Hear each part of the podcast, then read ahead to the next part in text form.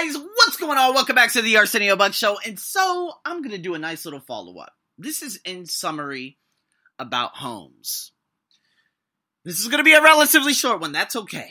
But the end result in making a decision to own a house that is too expensive instead of starting an investment portfolio impacts an individual in at least three different ways, right? So the loss of time, loss of additional capital, and loss of education. So the loss of time first. That's basically during which other assets could have grown in value. The loss of additional capital, which could have been invested instead of paying for high maintenance expenses related directly to the home. Right?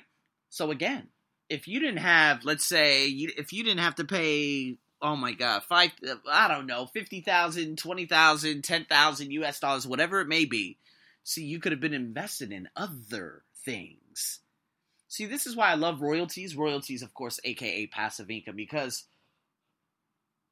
if I were to, if I had an additional 5,000, I would hurry up and put all of that into my Herbalife. Hurry up and get up to that supervisor so I can make an additional royalty and get 50% off all my products. I would get all those products shipped here, and I would have, oh my god, I would make video after video after video about recipes and putting together different videos for all of my smoothie making capabilities. See what I mean? But when you have that capital, that's just you know, when, you have something that you're, it's it, it could go from an expense to a liability. This is why you know motivational mentors. I stopped it. It's because it had become a liability. Not only that, it was a loss of time. So what could have been me just, you know, putting together these courses and doing this and doing that, it turned into me doing a podcast that had no remuneration and nothing that came back. Yeah, sure, I developed a relationship or a friendship for the next 2 to 4, you know, 2 to 4 weeks if I wanted to, but it just resulted in a loss of additional capital. I was giving this guy money, money, money, money, money. I'm like, what the fuck am I paying for? It didn't make any sense. Now, this could relate to house. This could relate to anything, especially in your life. You might have a liability hanging over your head right now, and that could be a credit card.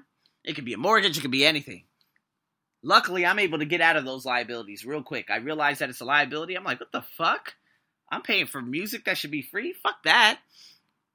The only two things I should be paying for are my podcast hosting sites. So WordPress, the newsletter, uh uh-uh, uh, cut that shit off. I have to pay a dollar a month for my iPhone storage, which is really, really weird. I might have to cut that off too. If there's anything else that pops up, um, what is it? Not, Oh, Vimely, right? The the little platform that I actually create a lot of my videos on. Yeah, I'm probably thinking about just shutting that off too because it's not really working and not really doing much anymore. However, Headliner, which has helped me in terms of automation and giving me additional content, uh, an additional two pieces of content a day to post across six to seven different platforms, is free. Okay, there's a watermark that says Headliner app, but it's still free. But let's go into the last one loss of education.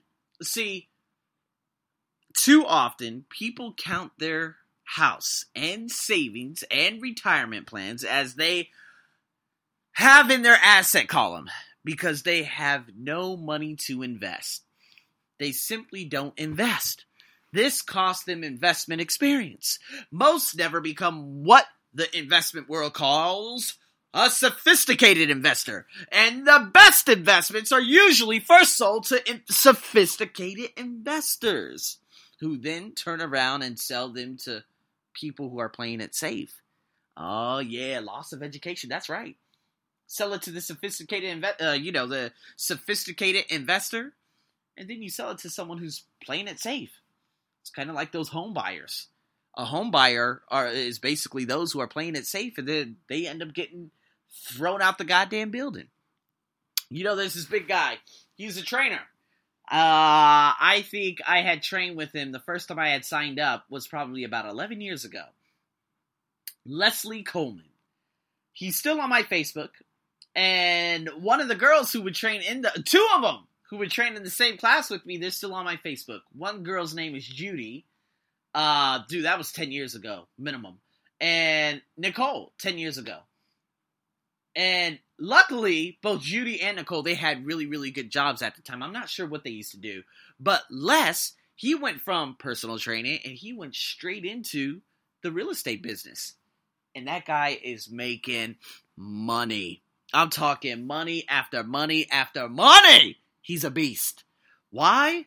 Well, it's because he realized that those people who are playing it safe, they're going to continue buying houses believing that they should just because either one they're keeping up with the Joneses or two they want they feel like they need something that's hard, some kind of value that's like right there. It's kind of like Warren Buffett, right? He's like, "Oh, Bitcoin it's never this, it's never that. You know, it's not real, it's not something that you could touch, so therefore it's not good." If I actually go over here, of course onto Google right now, and I put Bitcoin price now, okay? And this is something that of course Warren Buffett is completely against. Bitcoin is sitting comfortably at about 8,000 per coin. This is the highest it's been in, oh my God, probably about, who I'm not even sure when, but I remember it went up to that 600,000 bubble. And if you had sold it then, before it dropped, oh my God, you would have made a ridiculous amount of money. But nonetheless, guys, what I'm trying to say here is people believe that they need something that's hard, materialism, something that's physical. That's why they buy a house. They buy a house is because that's what their parents did, which in fact is what their parents did too. Their ancestors, going all the way back. That American dream is to buy a house, right? and people make that mistake over and over and over. So, what I'm going to say here in this last paragraph is what Robert Kiyosaki said in the book. He said, My educated dad's personal financial statement best demonstrates the life of someone caught in the rat race. His expenses match his income, never allowing him enough left over to invest in assets. Right? Now, I wouldn't have to say, not his educated dad. Oh, yeah, his educated dad, which is poor dad, right? which is kind of an oxymoron, which is really weird. But his educated dad, meaning his poor dad's financial statement, demonstrates someone who's basically trapped in the rat race. As a result, his liabilities are larger than his assets. Guys, I remember back in 2016, I had some massive months. There were months that I went over, whoo boy, I'm talking, I was making money.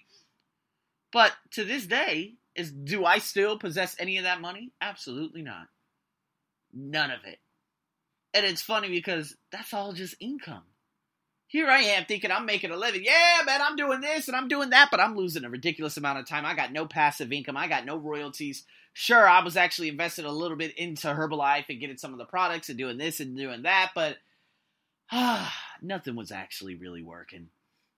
And what ended up happening was, uh, well, yeah, that was great for expenses now. Yeah, that actually enabled me to do some more traveling, which I probably can't do any of my super big travels right now just because, again, I said to hell with all these now expenses. I'm going to focus on something that's far more important.